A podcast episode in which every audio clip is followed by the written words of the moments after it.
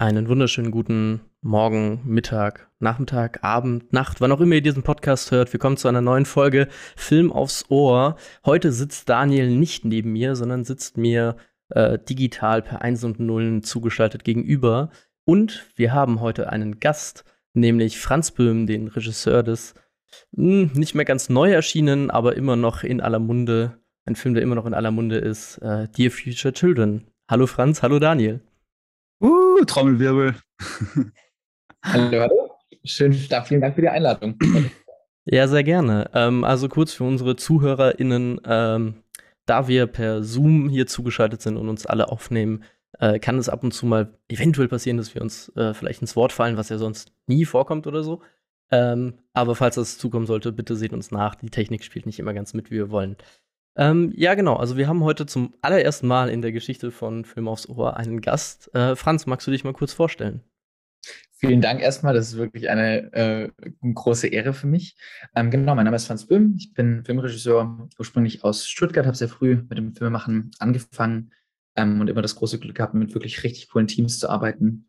Bin jetzt seit ein paar Jahren in London, mache hier derzeit noch meinen Master an der NFTS und habe gemeinsam mit einem sehr coolen, sehr jungen internationalen Team ähm, im letzten Jahr den Film Dear Future Children rausbringen können. Ähm, ein Film über drei junge Aktivistinnen aus Hongkong, Uganda und Chile.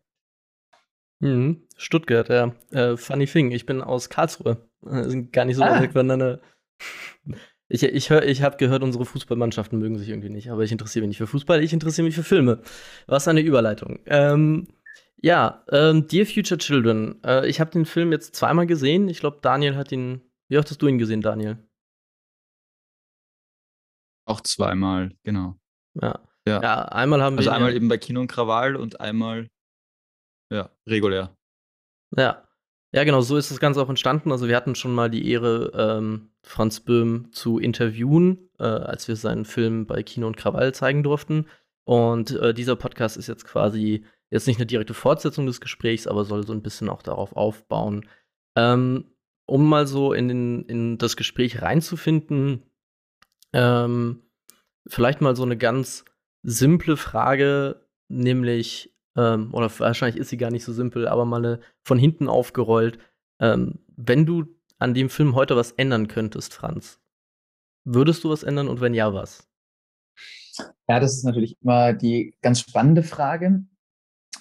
Also es gibt sicherlich immer im Nachhinein ähm, zum Beispiel auch visuelle Punkte ähm, oder kleine rekreative Lösungen, die man praktisch finden musste während der Produktion, während dem Schnitt und so weiter, die man im Nachhinein natürlich anders machen würde. Ich glaube, für uns als Team, wir haben diese Denkweise nicht so sehr. Also das ist keine Frage, die wir uns irgendwie jeden Tag stellen, weil ich glaube, das würde irgendwann ungesund werden. Sicherlich, wenn man eine Sache ändern könnte, würde ich noch einen zweiten Drehblock sozusagen in Chile hinzufügen, weil eben ziemlich genau, während wir in der Audiopostproduktion waren, also sprich, während der Film an sich schon fertig war, ähm, hat sich dort einfach politisch nochmal so viel getan, ähm, was den, die jungen Aktivistinnen, Aktivisten dort und den, die ganze Protestbewegung nochmal ein völlig anderes Licht stellt. Ähm, das hätte ich natürlich unheimlich gerne noch ähm, mitgenommen für den Film. Wiederum könnte man jetzt aber argumentieren, hätten wir das gemacht, dann wäre der Film viel später erst fertig geworden und dann hätten wir nicht die Festival-Auswertung und nicht die Kino-Auswertung so hinlegen können, wie wir es jetzt gemacht haben. Es gibt für Filme auch immer einen strategisch klugen Zeitpunkt, sie zu veröffentlichen oder sie auf Festivals zu schicken. Ähm, sollte nicht unterschätzt werden, weil das auch viel damit zu tun hat, ob der Film dann überhaupt in Kinos läuft oder nicht. Das heißt, man könnte jetzt auch sagen, hätten wir das gemacht, hätten wir keine Sicherheit darüber gehabt oder wer weiß, wie sich es dann ähm, ergeben hätte. Aber ja, das wäre eine der Sachen, die ich, die ich wahrscheinlich geändert hätte. Hm. Spannend, dass du gleich auf, ähm, ich nenne es mal vielleicht eher die Produktionsseite oder die äh, in Anführungsstrichen Business-Seite eingehst. Ähm, Finde ich äh, relativ interessant, weil das auch eine Sache ist, über die man vielleicht zu wenig redet, äh, oftmals und da zu wenig Transparenz herrscht und äh, natürlich, wie du gesagt hast, äh, hängt, das, hängt dann auch an Festivals, äh, ja, dann auch Förderung oder dergleichen oder dann eben eine Weiterverbreitung des Films, die dann später ja zu, zu Möglichkeiten führt. Ähm, aber danke für deine Antwort. Das war so einfach mal ins kalte Wasser geworfen. Äh, du kennst es noch aus dem letzten Gespräch. Ich mache das gerne, äh, am Anfang vielleicht mit was Absurderen anzufangen. Ähm, Daniel, wie schaut's bei dir aus? Jetzt mal zweimal den Film gesehen. Ähm, was gefällt dir? Was gefällt dir vielleicht mhm. weniger? Mal so ein, so ein Eindruck, was ist dein Bezug zum Film? Was ist dein, deine Haltung zum Film? Und wo sind deine Berührungspunkte? Ähm, puh, da wirfst du mich auch gleich mal ins kalte Wasser, muss ich sagen. ich wollte jetzt nicht selbst gerade eine Frage stellen, aber ähm, ja, also ich fand, der Film ist äh, natürlich extrem ähm, aktuell und ähm, natürlich werden da Sachen aufgegriffen, die man jetzt gerade als junge Person, die einen gerade extrem beschäftigen. Und ich finde, du hast das, Franz, du hast das sehr schön, ähm, also du hast da eine gute Balance gefunden zwischen den drei Stories, finde ich. Also auch immer dieser Wechsel zwischen diesen drei Perspektiven, das fand ich mega spannend. Und es ist eine konstante Energie einfach in den Filmen. Also er ist ja wirklich sehr, ähm, ich würde sagen, dynamisch einfach und ähm, ähm, sicher vielleicht auch teilweise ein bisschen so dramatisch zugespitzt natürlich. Ähm, aber ich fand das ähm, wirklich sehr schön, wie du wirklich diese drei Perspektiven, du hast ihnen wirklich genug Zeit äh, zum Atmen gegeben. Ähm, also man hat sich quasi, man hat jetzt nicht das Gefühl, dass eine Story irgendwie mehr im Vordergrund war als eine, als die andere zum Beispiel. Und mich würde da eigentlich da angeschlossen, mich würde interessieren, ähm, was für dich so die schwierigste Story war zum ersten Filmen, also rein jetzt technisch gesehen oder vielleicht logistisch gesehen, was war so am, am anstrengendsten von, von, also welche war halt am aufwendigsten äh, und ähm, Gibt es vielleicht, gab es vielleicht in dem Prozess auch irgendwie die Frage, ähm, wirklich, wie du das mit der, wie, wie, man das mit der Zeit einteilt? Also welche Story im Schnitt quasi mehr Fokus hat oder war das von vornherein klar, wir wollen da das quasi gerecht aufteilen? Ja, es ist eine sehr, sehr spannende Kommentare und auch eine ebenso spannende Frage. Ich glaube, man muss schon sagen, dass rein logistisch und vor allem jetzt auch im, im Nachgang der Produktion, also sprich auch noch in die Postproduktion und in die Auswertung mit hinein, der Teil in Hongkong sicherlich eine große Herausforderung war, ähm, wegen verschiedensten Gründen. Ähm, erstmal ist dort einfach die Gefahr, als Protagonistin dieses Films enttarnt zu werden, deutlich höher. Die potenziellen Strafen dafür sind deutlich höher oder überhaupt erstmal richtig existent, wohingegen das in Chile und Uganda überhaupt kein wirkliches Problem ist.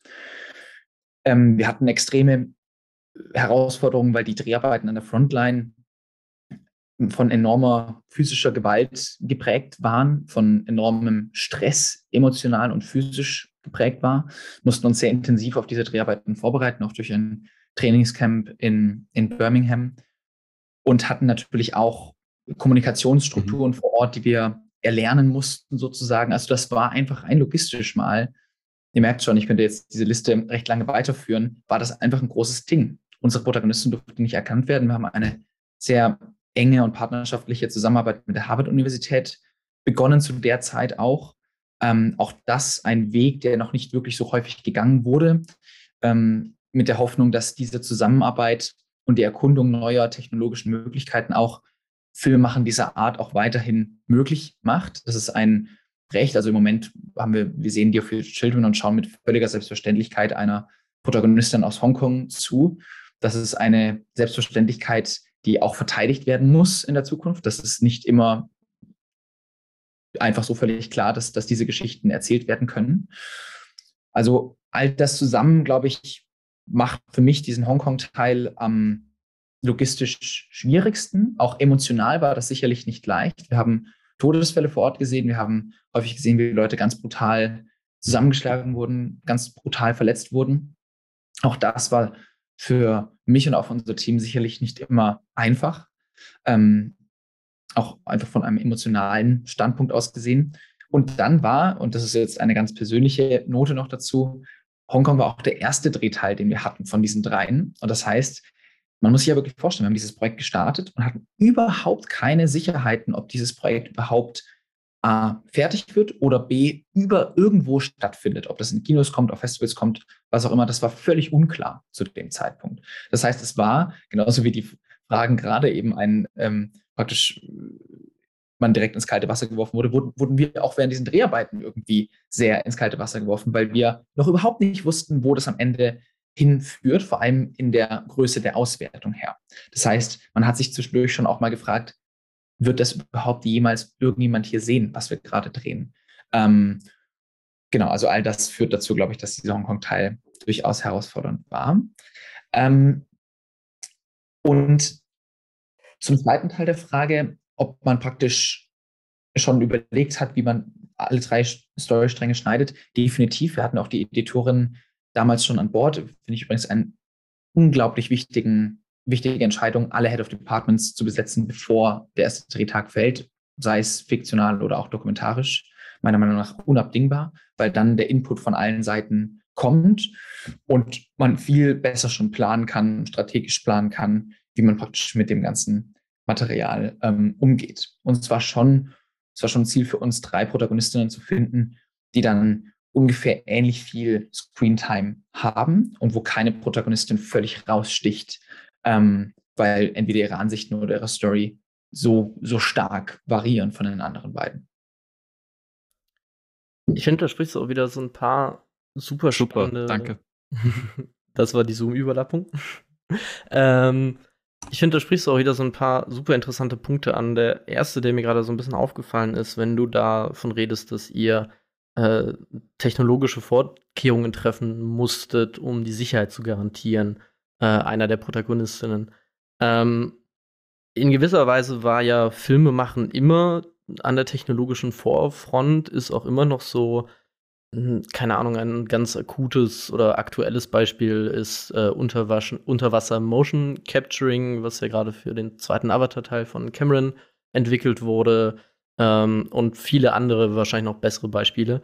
Ähm, bei euch war es jetzt so, wenn ich es richtig verstanden habe, musstet ihr einen gegen Deepfake verwenden ähm, damit man eben nicht rückblickend aus dem Videomaterial, was dann von euch veröffentlicht wird, die Identität äh, dieser Hongkonger Aktivistin äh, gezogen werden kann. Und da finde ich die Diskussion spannend. Ähm, auf der einen Seite entsteht da ja wohl quasi zwischen den traditionellen Formen des Erzählens, wie du meintest, selbstverständlich reden wir da mit einer Protagonistin, selbstverständlich sehen wir sie, wie in jeder anderen Arte-Doku auch. Aber auf der anderen Seite haben wir halt dann ein Regime oder haben wir Regime, die dann äh, dieses Medium Dokumentarfilm, das ja eigentlich als aufklärerisch arbeitet oder irgendwie informativ arbeitet, aufklärerisch ist vielleicht ein schwieriger Begriff in dem Kontext, aber informativ arbeitet, aber dann diese demokratische Öffnung der Informationen gegen den ursprünglichen Sinn, nämlich die demokratische Öffnung von Informationen verwendet wird. Mhm. Ähm, wie ist es emotional für dich, dass das jetzt notwendig ist und dass ja irgendwie Technologie in dem Fall ein Fluch und Segen zugleich ist und dass ja irgendwie zu einer Art Arms Race zwischen den eher prodemokratischen Nutzungen dieser Technologien und den eher antidemokratischen Nutzungen dieser Technologie, weil im Endeffekt ihr habt eine Kamera in der Hand und filmt damit Sachen und äh, der chinesische Staatsapparat hat Kameras in den Straßen und filmt damit Sachen. Wie nimmst du diese Dynamik wahr? Oder kannst du vielleicht da irgendwie so über dich als Filmemacher reden, wie du damit umgehst, mit diesem Widerspruch? Wow, das ist, glaube ich, eine der spannendsten Fragen, die ich jemals in einem Jackpot oder was auch immer gehört habe. Also wenn ich jetzt irgendwie einen Kasten Bier dabei hätte, dann würde ich den sofort ähm, oh ja. erreichen. Ähm, das ist eine ganz spannende Diskussion und natürlich erstmal rein emotional. Ähm, ist es auch einfach, also Leute von außerhalb sagen ganz gerne, ah ja, das Filmmachen, das Filmmachen heutzutage, es ist einfacher geworden, weil ähm, die Materialkosten sind viel geringer. Und da haben sie auch recht. Ne? Man muss nicht mehr analog drehen. Es ist, es ist einfacher geworden. Der, die Materialübertragung ähm, auch ähm, ist, ist schneller. Äh, Softwares sind grundsätzlich mal günstiger. Das Filmemachen hat sich also in der Hinsicht ein kleines bisschen demokratisiert. Also auch junge Teams mit ganz, ganz, ganz wenig finanziellen Mitteln haben die Möglichkeit, Geschichten mit Filmen zu erzählen, mit Videos. Es gibt viele, viele Plattformen. Es beschränkt sich auch nicht mehr nur aufs Kino. Für mich ist ähm, Filme auch, wenn man zum Beispiel YouTube-Videos hochlädt oder Instagram-Videos hochlädt und darüber Geschichten erzählt. Das sollten wir nicht vergessen. Das sind genauso Filmemacher wie Kinofilmschaffende oder was auch immer. Ähm, und dabei wird leider vergessen, dass es eben nicht nur diesen Strang gibt, nicht nur praktisch diesen Produktionsstrang und diesen Herstellungsstrang, sondern eben auch die ähm, Kräfte, die praktisch da dagegen arbeiten, die ähm, Dokumentarfilme sehen als ein ganz gefährliches Medium, das vielleicht die ähm, Autorität ihres hm, diktatorischen Regimes untergräbt. Und da sind Filmemacher und ganz besondere, ganz insbesondere natürlich die jungen Filmschaffenden oder die Filmschaffenden, die noch aus dem eher unabhängigen Bereich kommen, ganz stark aktuell unter Beschuss. Viel mehr, als man das vielleicht so denken mag, aber die meisten der wichtigsten Geschichten werden aktuell nicht unbedingt erzählt, weil die Filmschaffenden einfach wirklich in der immer ja auch mehr, mehr, mehr und mehr technologisierten Welt einfach Angst davor haben, was das für Konsequenzen mit sich tragen könnte. Und da ist natürlich unsere Einstellung und meine ganz emotionale Einstellung, das ist ein Konflikt oder eine, eine Schwierigkeit, den wir gewinnen müssen. Das heißt, dass ähm, wir technologisch immer mh, hm, einen Schritt voraus sein müssen, um praktisch die, die Sicherheit zu gewährleisten, dass wir solche Geschichten weiterhin erzählen können. Ähm, und das ist eine Anstrengung, die meiner Meinung nach viel zu lange unterschätzt wurde, also viel zu lange gar nicht wahrgenommen wurde. Ähm, wir haben damals, als wir mit The Future Children begonnen haben, ja uns sehr stark erkundigt, ob es denn vielleicht schon irgendwie Institutionen oder Organisationen gibt, die sich damit stark beschäftigen. Nicht nur jetzt mit der sogenannten Reverse Deepfake Technologie, sondern auch generell mit dem, mit dem Schutz von Filmprojekten dieser Art. Und leider war das noch kein großes Thema. Das ist jetzt immer mehr und mehr kommt das, kommt das hoch. Natürlich auch ähm, da hat der Ukraine-Krieg sicherlich auch eine Rolle gespielt. Und die Leute merken, dass das praktisch eine unheimlich wichtige, ähm, ja, wichtige Entwicklung ist, die wir da anstreben müssen und die wir auch aktiv unterstützen müssen. Und ich finde es natürlich irgendwo auch schade, dass wir das machen müssen, aber es ist eine Realität, die wir akzeptieren müssen. Und übrigens, ähm, wie gesagt, das ist ungefähr so wie der Klimawandel. Also das muss man akzeptieren. Es gibt immer noch Leute und vor allem alteingesessene Filmschaffende, die es praktisch gar nicht akzeptieren wollen, die gar nicht, die gar nicht denken, dass man zum Beispiel mit Videomaterial, ähm, wenn das in die falsche Hände gerät, dass es dann gegen die verwendet werden kann.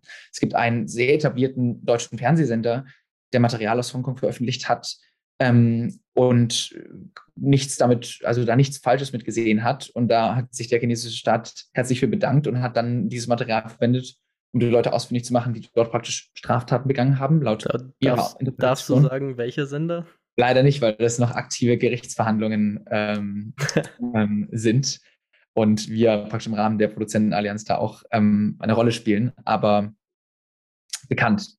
Ähm, und das ist zum Beispiel, also so kann es auch schiefgehen. Ne?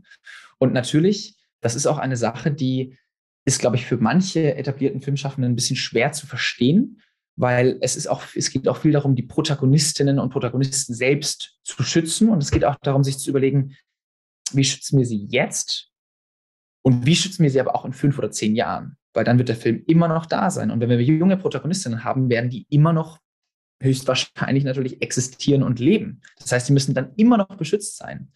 Und hier kommt eben ein ganz wichtiges Wort, finde ich, ins Spiel, das ist das Vertrauen. Ähm, weil wir müssen das gewährleisten, damit uns Protagonistinnen und Protagonisten weiterhin vertrauen, damit wir ein völlig gesundes Verhältnis haben zwischen Filmschaffenden, Medienschaffenden und Protagonistinnen und Protagonisten on the ground sozusagen. Und leider ist dieses Verhältnis in den letzten Jahren ähm, oder in den letzten Jahrzehnten sehr stark gekippt. Es gab viel zu häufig Filmschaffende, Reporter, die Leute vor Ort ausgenutzt haben und dafür gesorgt haben, dass ein hohes Missvertrauen besteht zwischen Protagonistinnen und Protagonisten ähm, vor Ort und ähm, Filmschaffenden, was sehr schade ist. Mhm. Kann ich da vielleicht gleich einsetzen?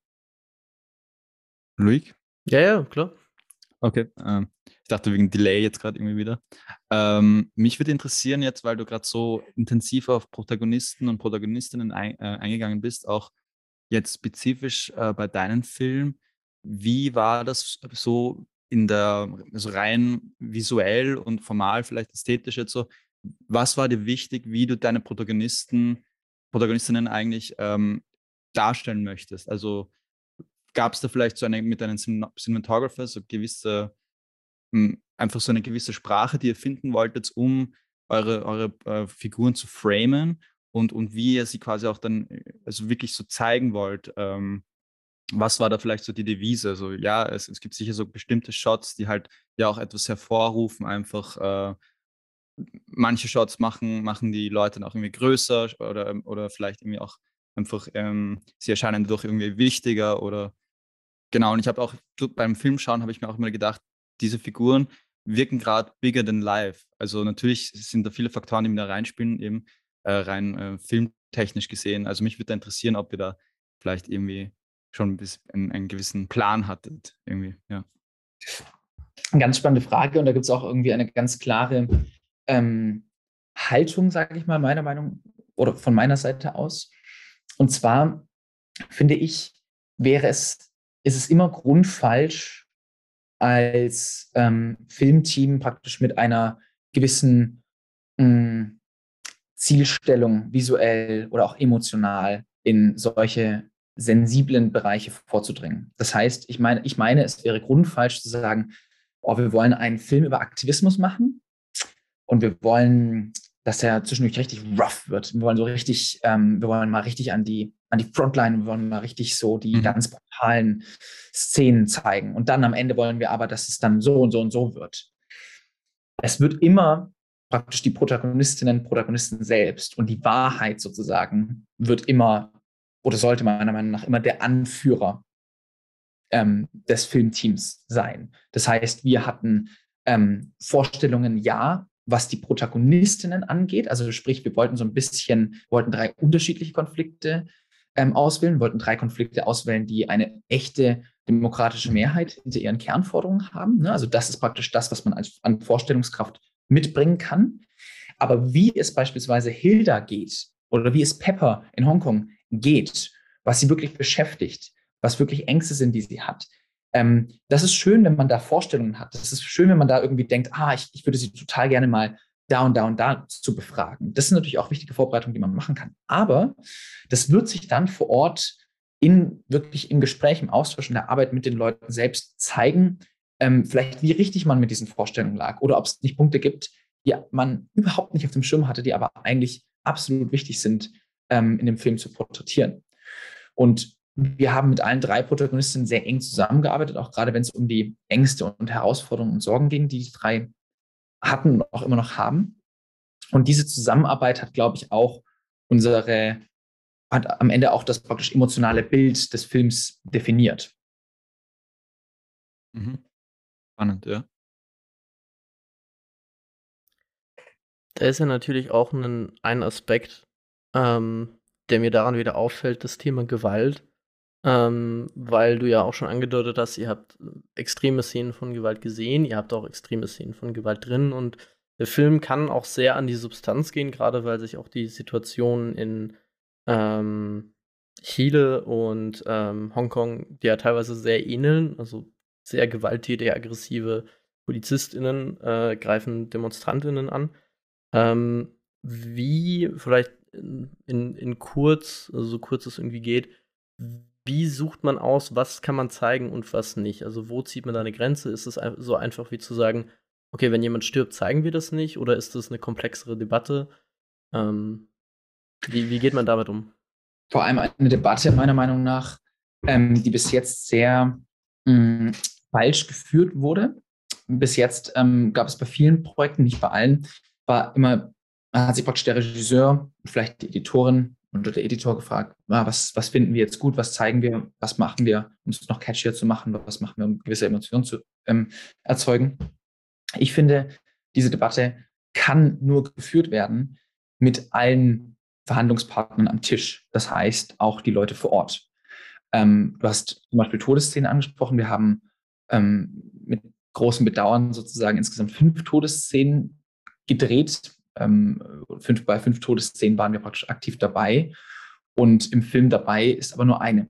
Ähm, weil nur bei einer Szene wir die komplette Familie kannten und ausfindig machen konnten und praktisch über Monate hinweg immer wieder diese Diskussion geführt haben. Und diese Diskussion hieß dann übrigens auch nicht, hey, wir haben dieses unfassbar gute Material, wir wollen es unbedingt verwenden, bitte, bitte, bitte, bitte, ist es okay für euch, sondern es ist dann einfach nur ein, es ist praktisch ein Vorschlag. Es ist einfach nur eine, eine Feststellung, übrigens, wir haben dieses Material und ihr sagt uns jetzt, was wir damit machen sollen. Und wenn ihr sagt, dass, ihr, dass wir es löschen sollen und nie wieder irgendwem zeigen sollen, dann machen wir auch genau das.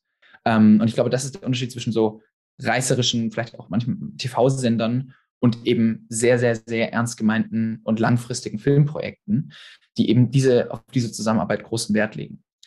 Die Gewaltdarstellung auch in Dear Future Children ähm, war uns sehr wichtig und es war uns sehr wichtig, da ein authentisches Bild abzugeben. Und das hat resultiert in ganz viele Gespräche mit unterschiedlichsten Leuten vor Ort. Ähm, es hat immer dazu geführt, dass wir Rohschnittfassungen immer an ganz viele Leute geschickt haben und uns Feedback eingeholt haben, gehört haben, was die Leute denken, wie sehr sie sich repräsentiert fühlen oder wie sehr sie finden, dass es zum Beispiel viel zu schwach und viel zu noch viel zu schön ist, sozusagen. Ähm, und ich glaube, diese Gespräche sind absolut essentiell, um das, um das praktisch authentisch darzustellen. Als Regisseur ist man da nicht so sehr der große visionäre Entscheidungsträger, sondern eher der wichtigste Kommunikator und das wichtigste Bindeglied zwischen praktisch Filmteam und Filmvision und Filmidee und vor allem aber auch den Leuten vor Ort. Und da auch dann nicht nur die eine Person, mit der man sowieso voll gut befreundet ist und die sowieso alles mag, was man macht, sondern eine ganze Range sozusagen an verschiedenen Leuten. Beispielsweise haben auch ähm, sogar Polizisten aus Chile diesen Film in der Rohfassung gesehen und haben ihre Meinung mal dazu, dazu abgegeben.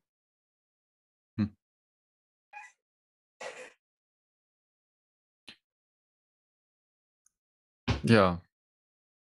Ich überlege gerade, was, was man Ja, noch fragen kann. Ich kann, ich kann da Willst vielleicht noch kurz anschließen. Ähm, Ich meine, ich hätte schon eine Frage, aber ich glaube, das hat jetzt weniger mit dem Film zu tun, sondern einfach, was ist so deine. Also, Lix, jetzt habe ich dich abgekattet auch. alles gut. Wer, wer macht jetzt zuerst? Wer jetzt macht den Move? Okay, nein. Ähm, was ist denn so generell deine Methode als, ähm, oder hast du überhaupt eine Methode als Film? Oder was, wie gehst du immer so an Filmprojekte ran? Also, du, ich meine, vor allem jetzt bei dir, Future Children, das ist ja halt dein erster Langfilm und es bist ziemlich jung für, für einen ersten Langfilm. Ähm, wie, wie bist du da an das Ganze rangegangen? So hast du, hast du gewusst, du, du willst jetzt einen Spielfilm machen und, und hast dann quasi die ganzen Ideen gesammelt und, und wusstest dann quasi schon, ja, ich habe da diese spezifische, diese äh, spezifische Idee und zu der möchte ich einen, einen Spielfilm machen oder hast du zuerst gedacht, ja, das könnte ein, ein Kurzdoku sein und hat sich das dann zu einem Spiel, äh, Spielfilm entwickelt.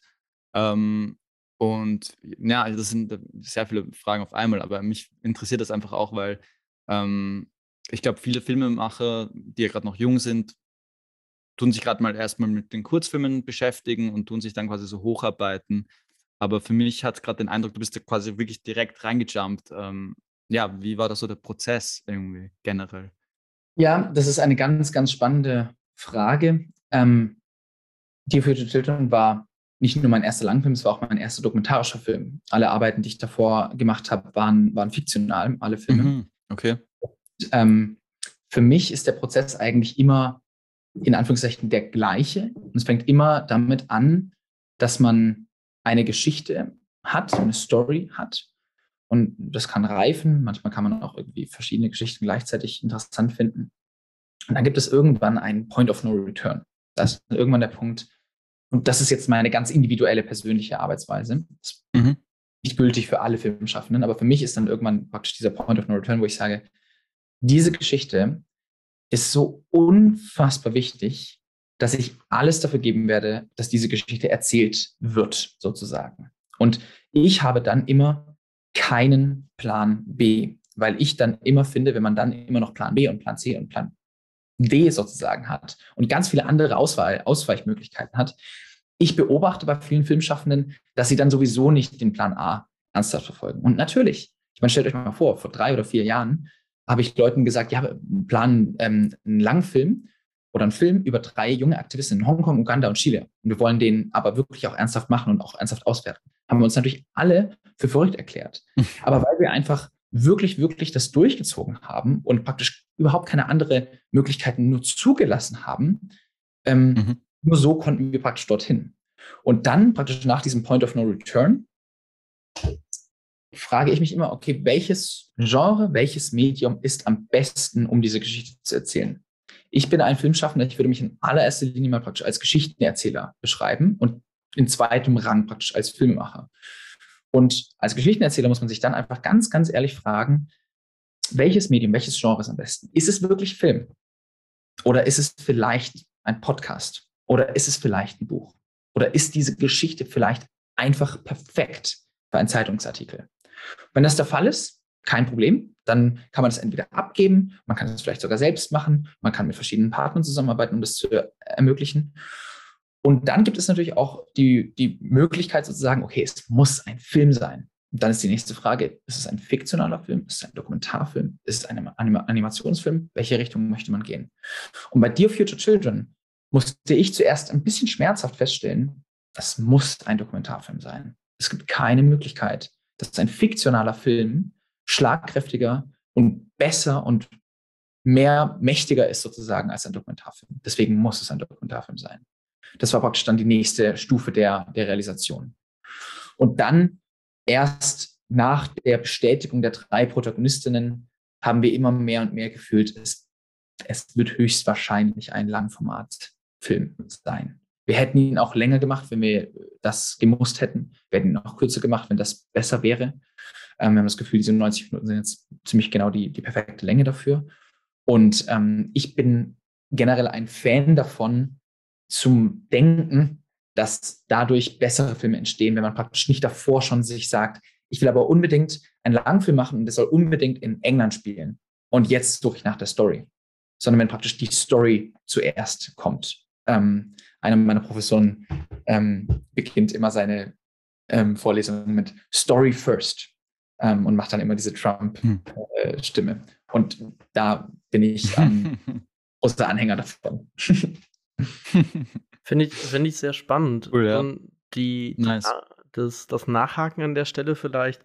Ähm, es gibt ja so in, in, so Erzähltheorien ja oft so eine äh, Aufteilung von eher ähm, soziologischen äh, Ansätzen, wie man eine Geschichte erzählt, oder eher psychologischen. Und wir haben ja sehr vereinfacht, sehr überspitzt gesagt, äh, liebe FilmtheoretikerInnen der Welt mögen mich kreuzigen, aber sehr zugespitzt haben wir im ähm, Mainstream-Hollywood-Kino eine sehr einen sehr psychologischen Zugang immer.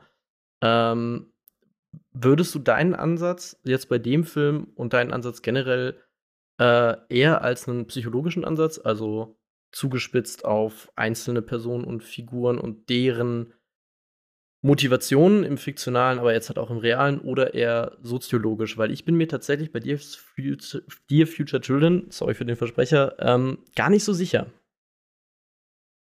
Ja, das ist eine ganz spannende Frage. Also ich bin schon ein Vertreter der Filmtheorie sozusagen, dass große Protestbewegungen beispielsweise auch gut erklärt werden können und die Motivation dahinter gut erklärt werden können, wenn man eine Person findet, die sehr repräsentativ sozusagen ist und dann reinzoomt. Und es ist meiner Meinung nach ein, eine Realität, dass dann dieser Film automatisch ähm, attraktiver ist für ein größeres Publikum es gibt immer wieder auch mal Zuschauer, die, die praktisch sagen, ja, ihr könntet euren Film ja auch, also einfach nur faktenbasiert, einfach nur Historiker erzählen, wie diese Bewegungen zustande kamen. Das stimmt. Das hätten wir machen können. Das ist in, äh, nicht in Korrelation mit dem, was ich gerade eben gesagt habe, dass wir die beste Möglichkeit ähm, suchen, um die Geschichte zu erzählen. Das wäre nicht die beste Möglichkeit, meiner Meinung nach, sondern das wäre halt praktisch die faktenreichste Möglichkeit, nicht die beste.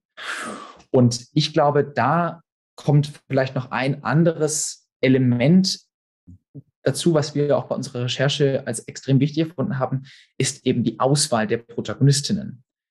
Auch da gibt es viel zu häufig bei ähm, insbesondere kleineren oder kürzeren Projekten, wird halt auf sehr extreme Personen gezielt, Personen, die am äußeren Rand der Bewegung stehen, Personen, die dann reißerisch reißerische Sätze von sich geben, reißerische Aussagen von sich geben. Und ich finde, da muss man als Filmschaffender dann auch einfach sagen, nein, auch wenn diese Person wahrscheinlich ähm, extrem gut im Film funktionieren würde, weil, weil die gemacht ist sozusagen für die Filmwelt und weil die auch weiß, wie gut sie auf der Kamera funktioniert. Wir müssen uns hier für die authentischste und die repräsentativste Person praktisch entscheiden, die aus der Mitte der Bewegung fungiert. Auch das natürlich immer in Zusammenarbeit ähm, mit, mit Leuten vor Ort. Dass die Konzentration aber auf drei Protagonistinnen grundsätzlich mal sinnvoll war, das denke ich schon auch weiterhin. Und ich glaube, das ist auch ähm, zum Beispiel bei dem Projekt, das wir jetzt gerade in der Entwicklung haben, ist auch immer die Frage, da sind so viele spannende Charaktere dabei, da könnten wir auch viel, viel mehr zeigen. Aber ähm, das ist dann immer sehr risky.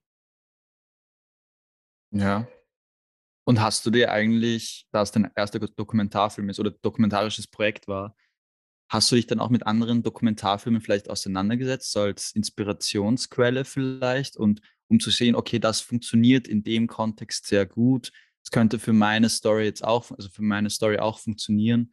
Ähm, vor allem jetzt so von der, von der, vielleicht von der Machart eher irgendwas, was dich besonders gecatcht hat, dass du vielleicht jetzt nicht unbedingt als vor, ich möchte jetzt nicht sagen, du hast irgendwas äh, gecopycattet oder so, sondern einfach man, man kennt das ja, man schaut Filme und nimmt viel davon auch irgendwie mit.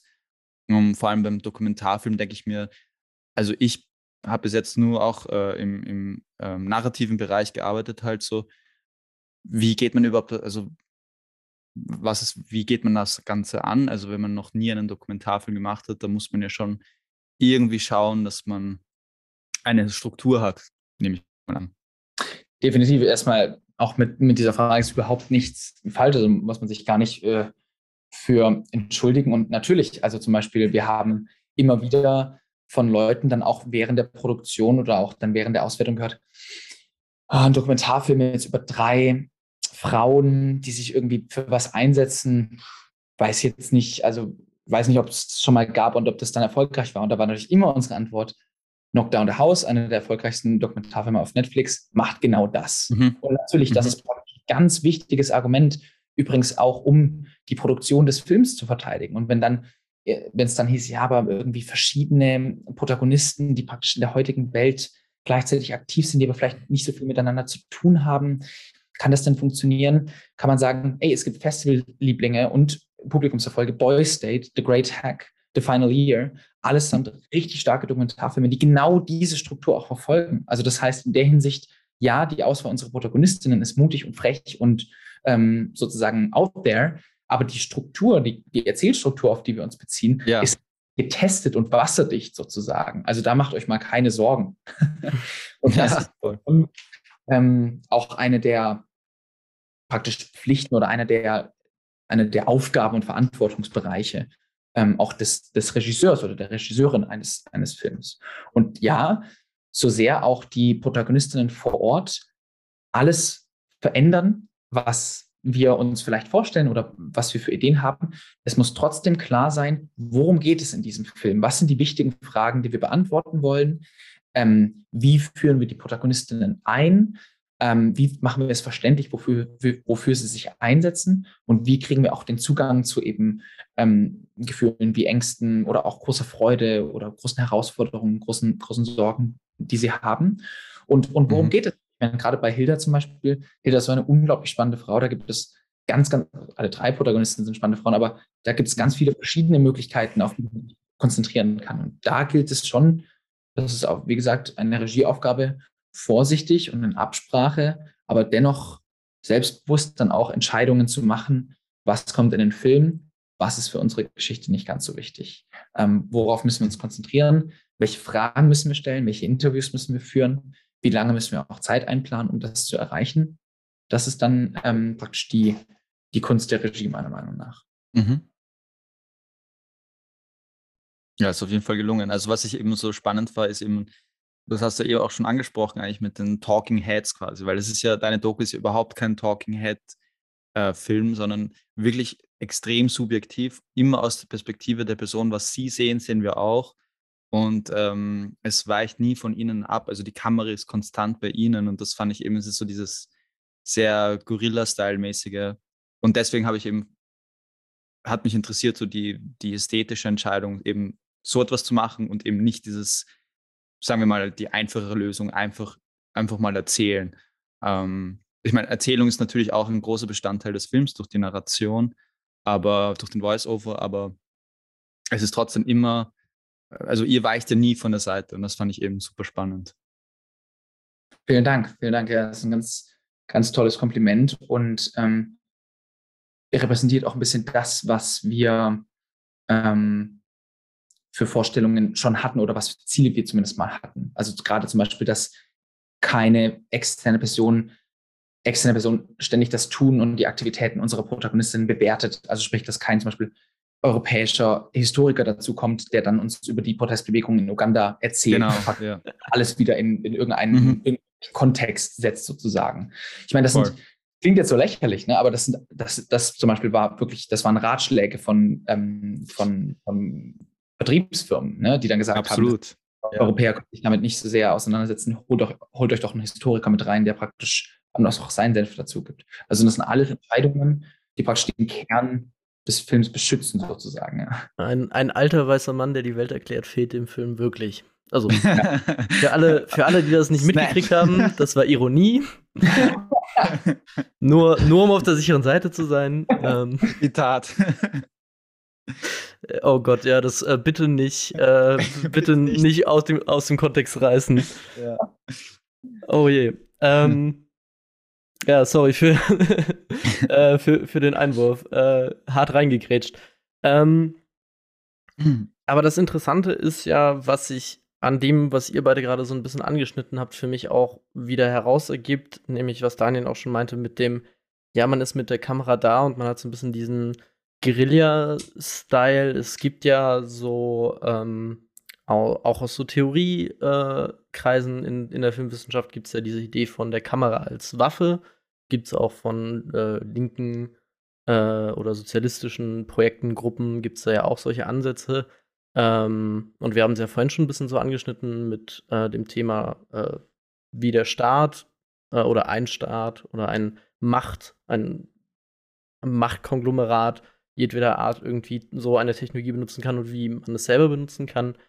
Ähm, wie geht wie geht ihr beziehungsweise wie gehst du mit diesem Dilemma um von Objektivität versus Subjektivität? Du hast es schon angeschnitten.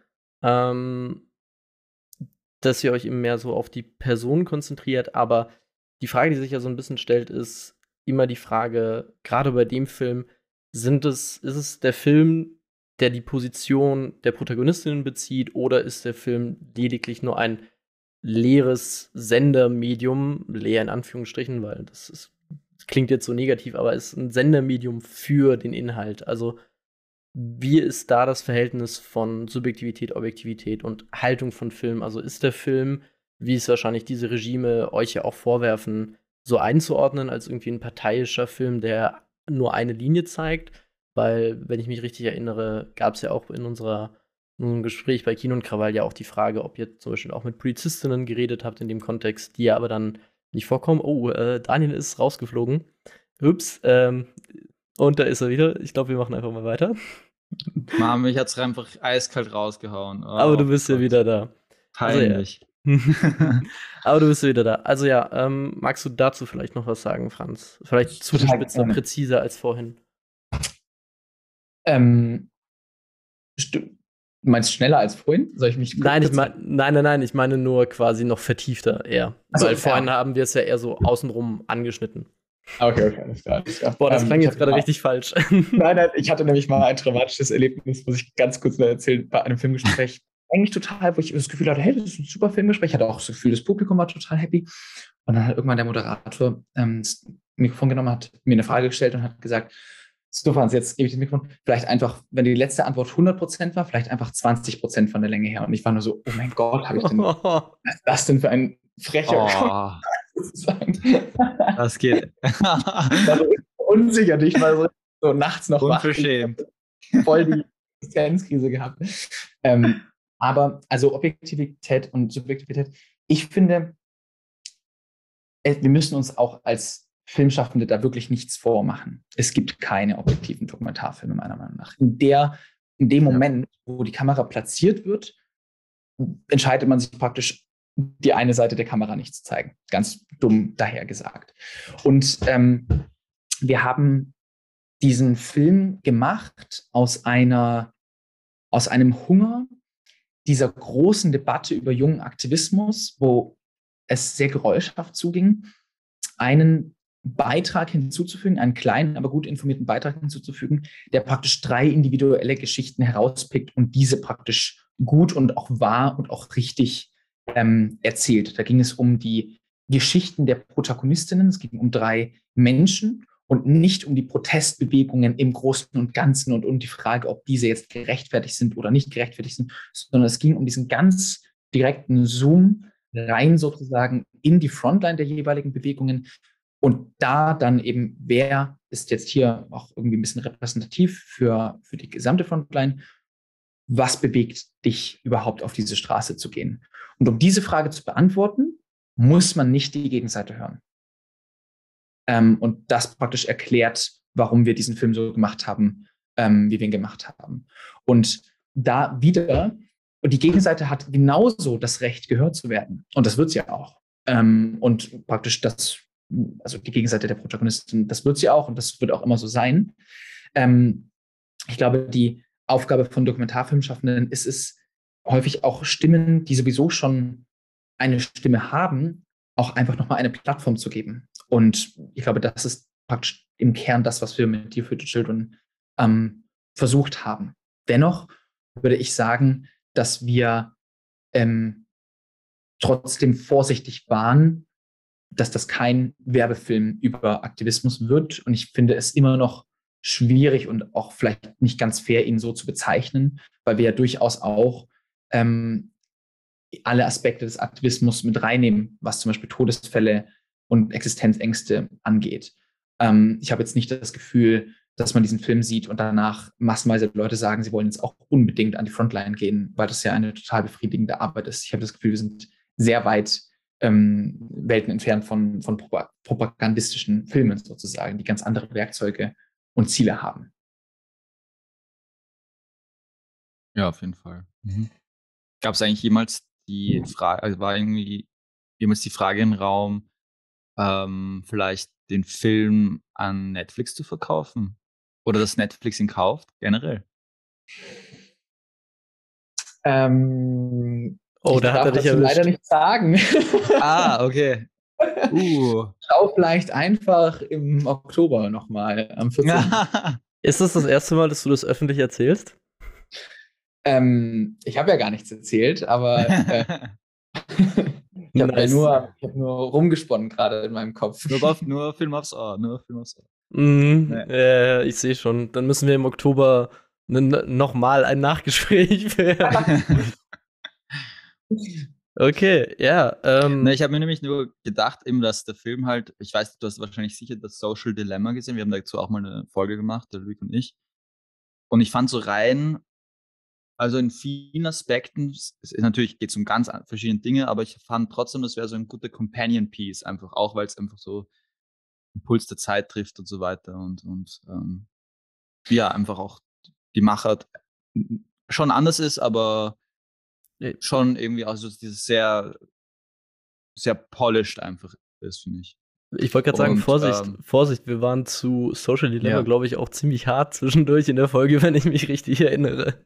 nein, nein, das, das meine ich gar nicht damit, aber ich, ich weiß ja voll. Es gab auf jeden Fall Sachen, die wir da bemängelt haben. Und der Film ist ja auch ganz, also das Social Dilemma hat ja auch dann diese Zwischensequenzen, wo wir uns eben, wir haben uns hauptsächlich drüber aufgeregt, diese gestellten, nachgestellten Szenen. Ja, aber rein thematisch und so, ähm, dadurch, dass der Film auch ein junges Publikum anspricht eigentlich oder es, es möchte halt, oh, dann habe ich eben dazu, hey, das wäre eigentlich ein super Film für, für Netflix. definitiv, definitiv. Äh, generell auch, also ähm, ich benutze vielleicht mal das so ein bisschen breit gefächerte Wort Streamingdienste allgemein. Das ist natürlich immer eine große mhm. Frage, mit praktisch langformatigen Dokumentarfilmen umgeht. Ja. Vielleicht noch einen Kommentar noch dazu zu sagen. Für uns war die praktisch klassische Kinoauswertung schon auch von gewisser Bedeutung, schon auch von Wichtigkeit, ähm, okay. weil wir an das Kino weiterhin auch, auch glauben und auch glauben, dass praktisch durch diesen Event-Charakter, der ja häufig beim Kino dazukommt, der zum Beispiel bei euch zu 100 Prozent auch der Fall war, dass dadurch ein, der Film in ein anderes Leben eingetaucht wird. Ich sage nicht, dass die Streamer das niemals erreichen werden. Ich bin mir sicher, dass da auch viel Innovation noch kommen wird. Aber wir, genauso wie wir immer über das Genre nachdenken und über das beste Genre und das beste Medium nachdenken, denken wir auch einfach immer darüber nach, was ist praktisch der beste Weg, um den Film, ähm, um, um dem Film gerecht zu werden, um den Protagonisten gerecht zu werden, um der Story gerecht zu werden. Und nicht unbedingt mhm. immer nur, was ist der finanziell erfolgreichste Film. Allerdings ja. auch noch hinzufügen, dass da natürlich auch die meiner Meinung nach größte ähm, Achillesferse sozusagen der, der Filme liegt, die relevante Geschichten erzählen und aktuell wichtige Geschichten erzählen, weil, und da muss ich auch sagen, nicht so wie unserer, aber viele dieser Filme einfach finanziell weit davon entfernt sind, profitabel zu sein. Und das ist nicht nachhaltig sozusagen. Ähm, und mhm. da die Filmteams auch teilweise sehr schnell sind, fälschlicherweise, sich da aus der Verantwortung praktisch zu ziehen und dann mal sagen, ja, aber das waren ja, das war der Weltvertrieb, das war der Verleih, keine Ahnung. Mhm. mhm. mhm. Kann man schon was für. Also ähm, wenn man diese Geschichten erzählt und sich praktisch auch das Recht rausnimmt, ich erzähle jetzt die Geschichte von diesen drei Protagonistinnen, ähm, dann finde ich, gehört es auch zur Verantwortung mit dazu, eine ähm, auch finanziell irgendwo profitable ähm, und die Ziele können daher völlig unterschiedlich gesteckt sein, aber eine, eine gelungene Auswertung hinzulegen, das, das ist schon auch, sollte im, mit dem mhm. Interessensbereich und mit dem Verantwortungsbereich der Filmschaffenden ähm, liegen. Ja. Mhm. Okay. Ähm, ja, ich glaube. Ich da Willst du noch, noch nachhaken? Ich, ich, weiß noch nicht, ob Franz noch so viel Zeit hat. Ich muss nachhaken. Und, und okay, dann los. Leid, aber da muss noch eine rein. was, ist, also das ist auch eine gute Abschlussfrage eigentlich, weil was sind dann so für dich so Ansätze, die man ähm, durchführen könnte, die man probieren könnte, du als junger Filmemacher, ähm, originelle Filme, die jetzt nicht basierend sind auf irgendwelche Comicbücher, irgendwelche IPs oder was auch immer. Wie kann man originelle, neue, frische Filme fördern und, und ein neues Publikum äh, dazu bringen, diese Filme anzusehen? Was wäre für dich da, was sind so Taktiken, die man machen? Also Taktiken klingt so aggressiv irgendwie, aber was wären so Möglichkeiten? Ja, ich meine, du sagst, Taktiken klingen aggressiv. Man muss sich immer erstmal der Wahrheit ins, der Wahrheit ins Auge blicken und sagen, wir haben, wir haben zum Beispiel bei der Kinoauswertung, bei der Deutsch, äh, deutschlandweiten Kinoauswertung von Dear Future Children, haben wir konkurriert mit James Bond. Und ich sage nicht, dass wir in den Zahlen konkurriert haben, aber in den Kinosälen. Ne? Ja. Und das sage ich nur deswegen. Das heißt, unser Team stand dann der Marketingmaschine von James Bond gegenüber. Und da gibt es leider keinen Heimatvorteil. Da gibt es auch leider keine Fairnessregeln, sondern es geht einfach ja. nur darum, wohin gehen die ZuschauerInnen dann. James Bond, Dear Future Children, oder welcher Film auch immer. Das heißt, natürlich muss man sich sehr aggressiv eigentlich darüber Gedanken machen, wie schaffen wir es denn, zumindest mal die Sichtbarkeit des Films zu erhöhen? Wie schaffen wir es zumindest mal genug Möglichkeiten zu geben, um den Film mhm. zu sehen? Wir haben da ja zum Beispiel einen ganz konkreten Vorschlag herausgearbeitet, den wir, haben uns sehr von Präsidentschaftskampagnen in den USA inspirieren lassen und ähm, haben praktisch in Deutschland, genauso übrigens in Österreich, ähm, auch in Großbritannien auch ganz brutal ein sogenanntes Field Organizer System gebaut. Also sprich, wir haben ähm, zahlreiche junge Leute rekrutiert, auch bezahlt, die dann in den Regionen, wo sie tätig waren, sagen wir zum Beispiel mal Großraum Berlin, alle Möglichkeiten genutzt haben, um die Sichtbarkeit des Films zu erhöhen. Zusammenarbeit mit Universitäten, Zusammenarbeit mit Kinos, Zusammenarbeit mit allen möglichen ähm, NGOs, Schulen, ähm, sonstigen Vereinen, die irgendwo thematisch mit diesem Film verzahnt sind, um praktisch immer wieder Vorstellungen ermöglicht haben. Und sobald Vorstellungen ähm, geplant waren, diese auch geteilt haben, in auch zum Beispiel in passenden Facebook-Gruppen, in passenden Instagram-Gruppen, Telegram-Channels, was auch immer. Und das sind einfach Möglichkeiten, die noch gar nicht genug erforscht sind. Und häufig haben wir Filme zum Beispiel wie Dear Future Children in Zusammenarbeit mit Universitäten gezeigt und uns wurde danach gesagt, Wahnsinn, es ist zum ersten Mal, dass wir so einen Film zeigen. Es ist zum ersten Mal, dass wir so eine Kooperation haben. Aber da waren 700 mhm. Leute im, im Kino. Also wie kann es denn sein, dass diese Möglichkeit noch nie erforscht wurde von anderen Filmprojekten? Das sind riesige Möglichkeiten, die einfach noch unerforscht bleiben. Und da, glaube ich, ähm, hat sich um Dear Future Children wie so eine kleine Mikrobewegung praktisch gebildet. Und das wiederum haben wir dann vielleicht ähm, Juggernaut-Projekten wie James Bond voraus. Wir haben dann praktisch auch ein Netzwerk, das diesen Film praktisch supporten kann.